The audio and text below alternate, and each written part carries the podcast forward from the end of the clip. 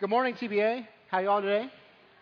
Um, if you are here for the first time or within the first uh, couple of weeks of, of your being here, I want to uh, send you uh, just a special welcome. We're glad that you're here, uh, and we hope that you feel right at home here, and we hope to, uh, to walk with you for a while. Um, as we were getting ready this morning, one of the band members asked me if I was long winded, because whenever there's a new pastor, uh, by the way, my name is Paul. I'm kind of new here. Whenever the pastor's coming up for the first time, you get that question of whether you're long winded or not. And my response was that remember, a crock pot is a slow cooker. The longer it's in there, the better it tastes, right? And so I was also told that we have till about 1 o'clock when I need to be done. No? Okay. Um, my wife's grandfather once came home from church and he said, You know, that pastor, he missed a lot of good opportunities to stop. Um, and so I kind of think of that. I think of that every time I speak. Here in the last couple of weeks, we have been looking through the book of James. Uh, just in case you were not here, uh, in chapter one, three weeks ago, Ed Dias started us off by reminding us that James is the half brother of Christ. He is also a pastor who is writing a letter to his church and to the church at large. Uh, James is, is talking about how we, as people, go through our lives trying to get the, the crown of glory or the crown of life. And so when you get home today, look at the hats in your, uh, in your closet and uh, just remember that we are all on this journey where the trials that we face each day and over the course of our life are actually there to strengthen and mature our faith. Those, are, those trials are what shape us, they mold us, but they also help us to, to grow in what God has for us so that we would lack nothing. Then, in chapter 2, uh, Dave was reminding us that as we are becoming who we are, we as Christians, we're in this process of becoming who we are.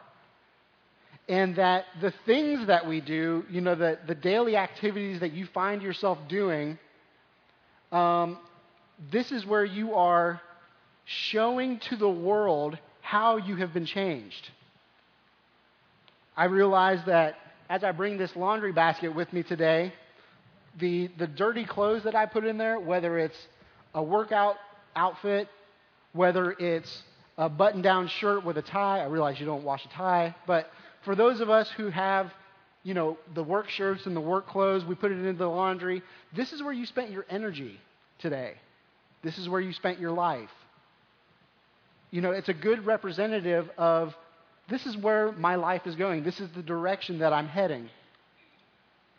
Last week, uh, Brian Legg talked to us about the words that we say.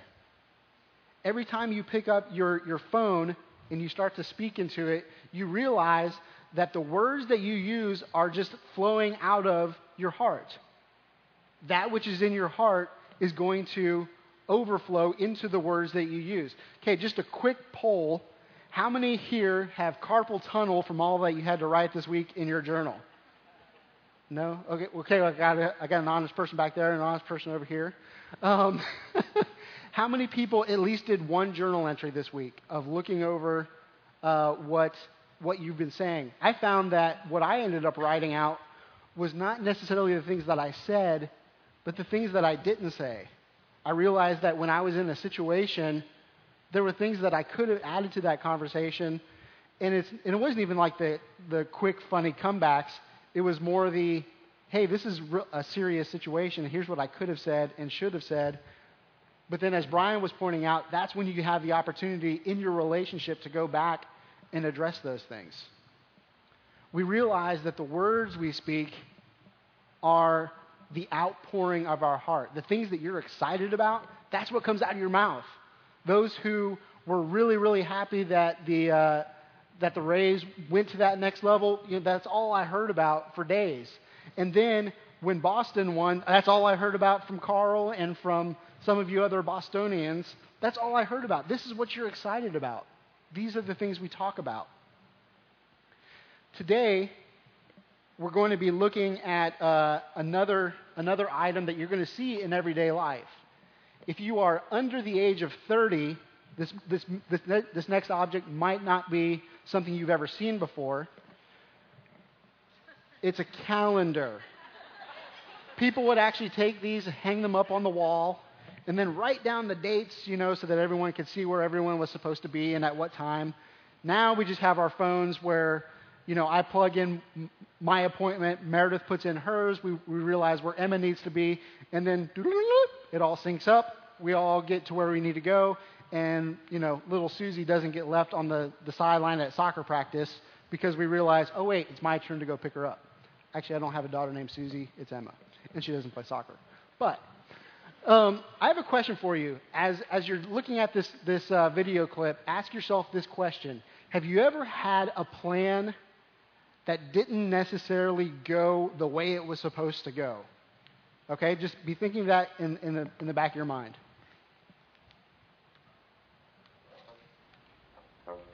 Thank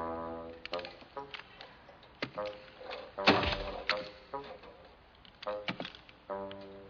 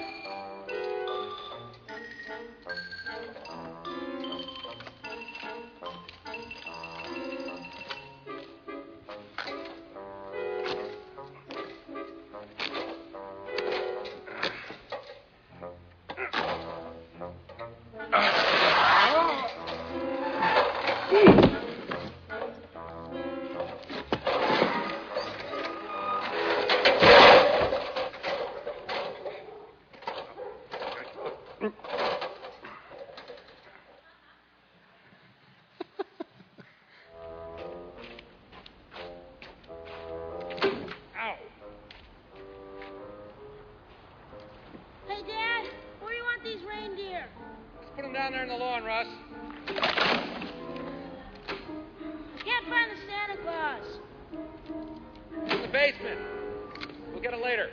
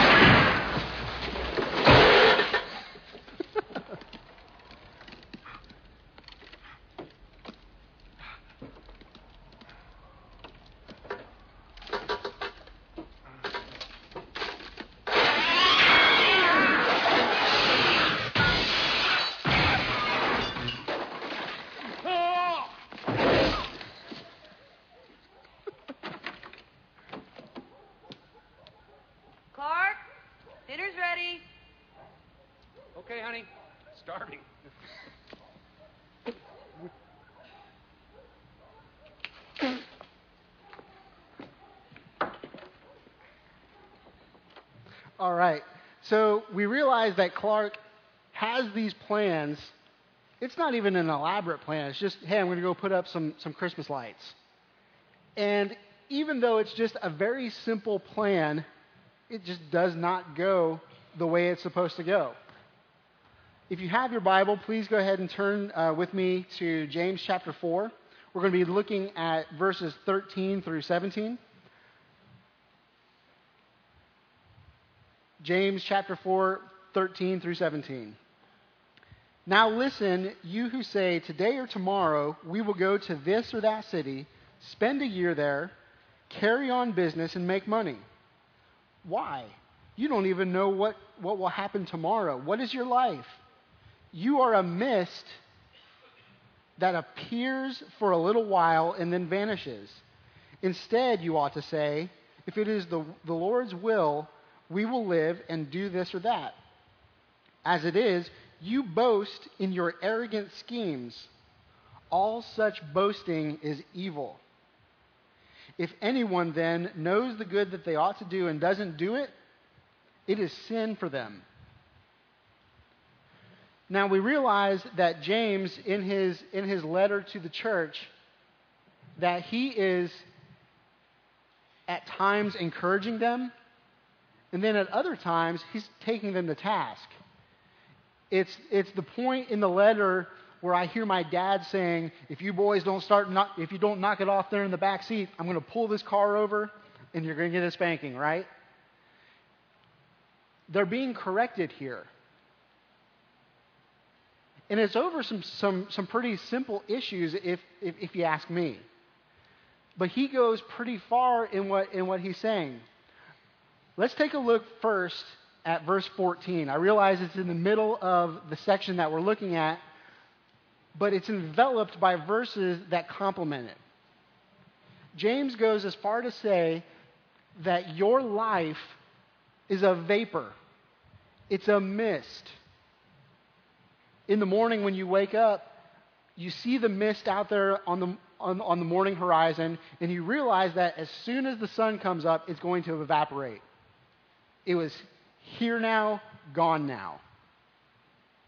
Now, for the most part, guys, us men, are going to live for about 77.6 years. That's the average. Women, on the other hand, are going to be living for about 80.1 years if statistics hold true. So that means that, ladies, you get a couple years where you don't have to clean up after us anymore, uh, which makes life that much more enjoyable. Whether, whether or not you look at the, at the history of the earth and you say, wow, the earth is only, you know, about 6,000 years old, or whether you say the earth is millions of years, you realize that 77 years or 80 years is a blink of an eye. It goes by very quickly. Now, that's a very sobering thought. It's a very sobering thought that our life, although at times it seems like it's dragging and, and, and just can't go any slower, there are also those portions of life that go extremely quickly. It's, we, we, we say, Where did the time go? Time sure flew there. I remember one moment uh, a couple years ago, I was in a, a store with, with my daughter Emma, and as she, she came up to me, she just gave me a little hug, and I put my hand on her head, and I realized, wait, my hand is now above my belly button. And it was a very poignant moment because I realized when I, whenever I put my hand on my daughter's head, it would never be down here, or here, or even here. Whether or not I had taken the time to notice her growing, it was happening anyway. The way in which we spend our lives, whether we are working, whether we are building our life through education, whether we are in the military, the things that you have done for your life came through blood, sweat, and tears. James gives us this thought that your life is but a vapor, it's but a mist. In a couple years from now, people will not remember your reputation.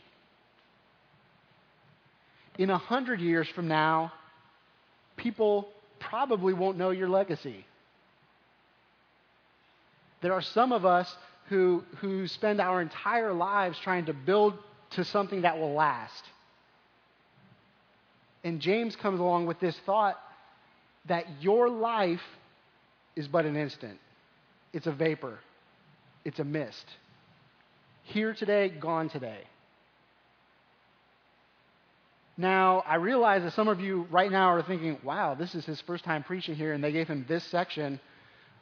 Wow, that's great. Nice, you know, heavy stuff to really bum us out for the rest of the day. At this point, when we hear James speaking, we realize that our story is a part of God's story. Our story is a part of God's story. And we realize that no matter how quickly time goes, we realize that we are part of that bigger picture. But we also know that time, not money, is the primary commodity of our life. Once it's gone, it's gone. If you lose some money, you can go out, find a job, do whatever you need to do, sell some stuff, and you can get that back. Time, once it's gone, it's gone. You're not allowed to get it back. That's not the way the rules work. But we who are in Christ, we realize that our story is a part of God's story. Read this with me. For the Christian, we realize that this life is not the end of who we are. We are not terrorized into fear and paralyzed into inaction by the uncertainty of the future, but we commit the future and all of our plans into the hands of God. Always remembering that our plans might not be within God's purpose. Some of us just a moment ago were saying, wow, Paul, this is a pretty heavy message for your first, first run. But then we realize exactly what William Barclay is, is calling us to, to remember that we are not terrorized into fear, we're not paralyzed into inaction. Because we realize that this world is not all that we get. Time is important, don't get me wrong. But our story is a part of God's story.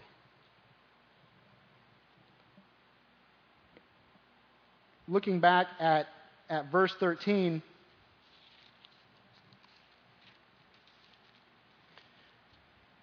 James is scolding the church a little bit, saying, Now listen, you who say today or tomorrow we will go to this or that city, spend a year there, carry on business, and make money. Why, you don't even know what will happen tomorrow. Hmm, you will not even know what happened tomorrow. What is your life? You are a mist that appears for a little while and then vanishes. Instead, you ought to say, if it is the Lord's will, we will live and do this or that. Hmm. As it is, you boast in your arrogant schemes. All such boasting is evil. Now, if Brian Legg or Dave Shive or Brian Stiverson or myself, if we wrote you a letter and we said, hey, this thing that you're doing, it's evil, that would prick up your ears, right?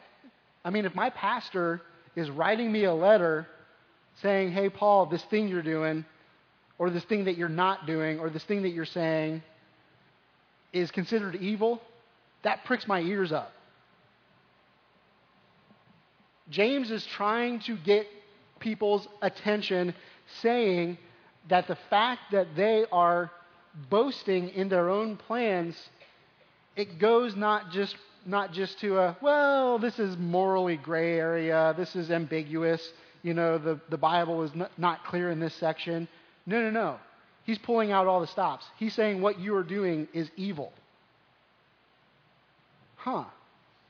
The plans that we make are evil? When we look at it a little bit more closely, it's the fact that they do not realize that their plans are in keeping with, with God's will. It's, it's, it's like they themselves are the masters of the universe. Well, because I planned it, it's going to happen. I planned it. How, how can it go wrong? We see Clark Griswold putting up some lights, and we realize that, okay, he has a plan. It doesn't go quite the way he was expecting it to go, but he had a plan. A couple weeks ago, I, I was talking with uh, some of you guys on Facebook, and I asked for some of your stories as to, wow, I had this plan, and it just did not go the way it was supposed to go. Darlene Rogers wrote me back and she said, I'm no Betty Crocker. In spite of my lack of cooking skills, I had been watching a lot of the Food Network, and I thought I learned enough to try some homemade biscuits. Ha! This is a skill that's only entrusted to, to true Southern women who were, who, were, who were passed down through generations of mamas and grandmamas. She says, I personally was born north of the Mason Dixon line, but with my Food Network fueled, inflated confidence, I tried it anyway. With the help of some friends who were sure to have better cooking skills than myself, I found a recipe that I thought worked for my skill level, few ingredients and short work. Those were the two, those were the, uh, the two um, elements that she was looking for. I put it all together, and just as the recipe said, but the biscuits were flat, chewy blobs.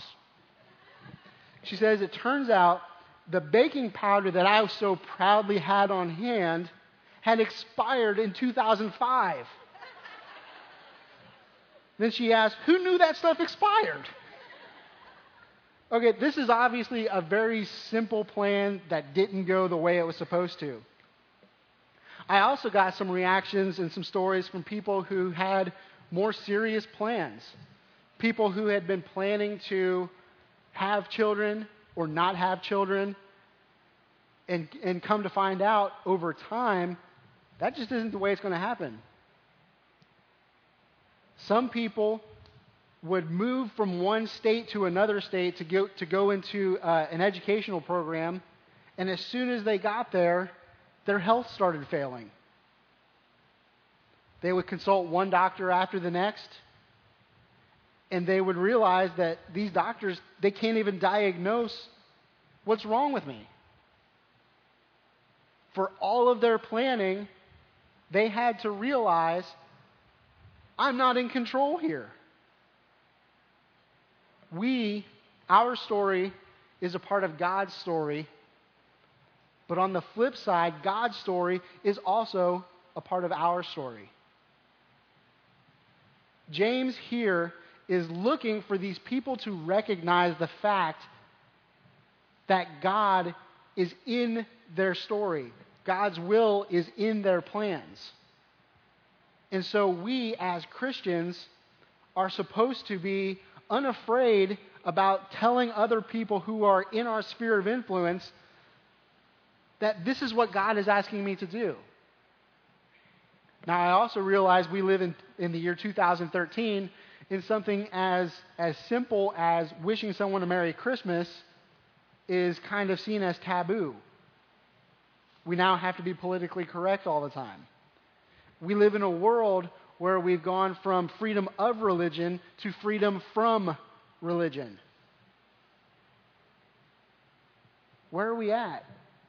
Brian Legg, last week, he, he told us clearly that James is calling us to a place where we realize that the words we use are from the overflow of our heart.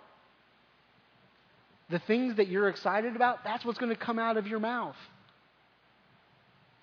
When you realize that you are a part of God's plan and God's plan is a part of your plan, holy cow, how can you not get excited about that? The actions that we take, the things that we do, the things that we don't do, those are not us trying to earn God's favor or earn God's grace, but it's a reaction to what has happened on the inside of us. When there's change on the inside, you can't contain it. You can't not do things. How many of you, if your spouse, if your husband or your wife said, you know what, baby, I love you, but I can only be married to you six days a week. I need that seventh day just for some me time. I need to do whatever I need to do. How many of you would sign on for that? I can't think of a guy or a girl, a husband or a wife, who would sign on for that. We realize that when we take on this understanding of God's story in our story, it changes who we are on the inside and it spills out into our, into our life in every area in our actions, in our speech, even in the way we make our plans. Proverbs 21 7 says, Do not boast about tomorrow, for you don't know what tomorrow will bring. I love the way the message puts it here. Don't brashly announce what you're doing tomorrow. You don't know the first thing about tomorrow. I realize you've looked at weather.com and you know what the weather is going to be. I realize that you have your itinerary all planned out, you have your day mapped out, and you know exactly what each person is going to say in every meeting that you attend. No. No, you don't. I love it. You don't know the first thing about tomorrow, it hasn't happened yet. Between today and tomorrow, you could be pulling out of the parking lot here today, get hit by a car, your life has changed forever. God forbid. You could go and, for, for some of you single people, you could go out today, meet the person of your dreams, start down a path where you are headed towards marriage. Guess what? Your life has changed forever. You don't know the first thing about tomorrow. Neither do I. Now, the Apostle Paul serves as a really wonderful example here. In Acts 18:21, but as he, Paul, left, he promised, "I will come back if it's God's will." Then he set sail for Ephesus. I'm pretty sure that Paul, from the way I read Paul, I'm pretty sure Paul was a, a type A personality. I bet you he had a plan for his plan. You know what I mean? Uh, how many people here would, would self describe yourself as a type A personality? Okay? How many spouses are willing to say, my spouse just lied? Um, okay. Paul realized that even though he had a plan, he was planning to come back and visit with them. But he still threw that phrase in there I'm going to come back if it's God's will. Again in 1 Corinthians 4:19, but I will come back to you very soon if, it, if the Lord is willing, and then I will find out not only how these arrogant people are talking, but what power they have. Again, Paul lived in that reality of saying, you know what, I have a plan. It's not like I'm, wake, I'm waking up without purpose today. But he also realized that God's story was a part of his story. God's story was a part of his story. It wasn't going to happen unless it was in God's will. All right, here we have this beautiful scene. Uh, this is from Wildwood, New Jersey. Um, my, my wife's uncle, which, which, I guess he makes him my uncle as well, uh, Uncle Dennis wakes up virtually every morning, goes for a walk on the beach, you know, gets kind of the mind process going, gets the blood stirring a little bit, and he takes some of these some of the most beautiful shots that you could imagine, and he posted them on, on Facebook just to let them know, just to let everybody know, hey, here's how my, my day started out. Okay? We have these beautiful sunrise pictures. I personally didn't know that there were two 530s every day, but apparently it's so. And here are some of his. Um, wait, before I give that away. How many of you look at these pictures and say, wow, this is a great location for a workout? Okay? How many of you say, these locations are just a beautiful place for a romantic walk with my sweetheart? How many people would say, wow, this is just a beautiful piece of scenery, and, and wow, look at the world in which we live? Okay, so some, some more hands there. Here are some of Uncle Dennis's reactions to the, to the world in which he lives. Wave upon wave, grace upon grace, crowned with his glory forevermore. Thank you, Lord. Awesome, Lord. What a marvelous adventure lies ahead for this new day. Thank you, Daddy. As surely as you paint each sunrise, Lord, as awesomely as you create each stroke, your love for each of us as your precious children exceeds all its beauty. Thank you, sweet Jesus. Do you think that he, that he realizes that his story is a part of God's story? From this, do you, do you think he gets the fact that God's story is a part of his story? If my alarm clock were to go off at 5:30, I would it, it would be an unpleasant situation, let's just put it that way. But he gets up, he sees the sunrise, and he realizes God is at work. God has already started. He's already doing stuff today. He's asking the question how can I get involved with what God has going on today? I realize he, he's a successful businessman. he has his itinerary set. He knows the appointments that he has for the day, but he also realizes that God is already at work. He asks himself the question how can I get in on what God has going on today? James is pointing to the fact that it's not a bad thing to have plans, but to realize that within your plans, within your story, is God's story, God's plans, God's will. What a beautiful difference. What a beautiful difference. This is, the, this is what's spilling out of his heart. What spills out of our heart comes out of our mouth. What spills out of our heart comes out in our actions. What spills out of our heart comes out in our plans. I have, a, I have a couple questions for you. Think about the things you have coming up over the next couple of days. Think about the things that have made it onto the calendar, whether it be school activities, work activities, getting together with friends, whatever it might be. A couple questions. Have you realized, have you realized yet that your story is a part of God's story? Some of us are in the small groups that are meeting throughout the week, and we're starting to realize that, wow, my story is but a vapor, it's but a mist, and my story is a part of God's story. Have you realized yet that God's story is a part of your story? In and above the things that made it onto your calendar, in and above the things that you will actually do from the things on your calendar this week, God's story is working out through you. Because we have been changed on the inside, it comes out in our speech. It comes out in our actions. It comes out in our plans and in our intentions. Last but not least, who are, the, who are you planning to see this week? And how is God calling you to impact those people that you interact with this week? I'm not suggesting that you need to bring a stack of tracts with you, hand them out to everybody, and lead people down the Romans road. I'm not not saying it, but I'm not saying that. I am asking, though, the people who interact with you this week, will they see love?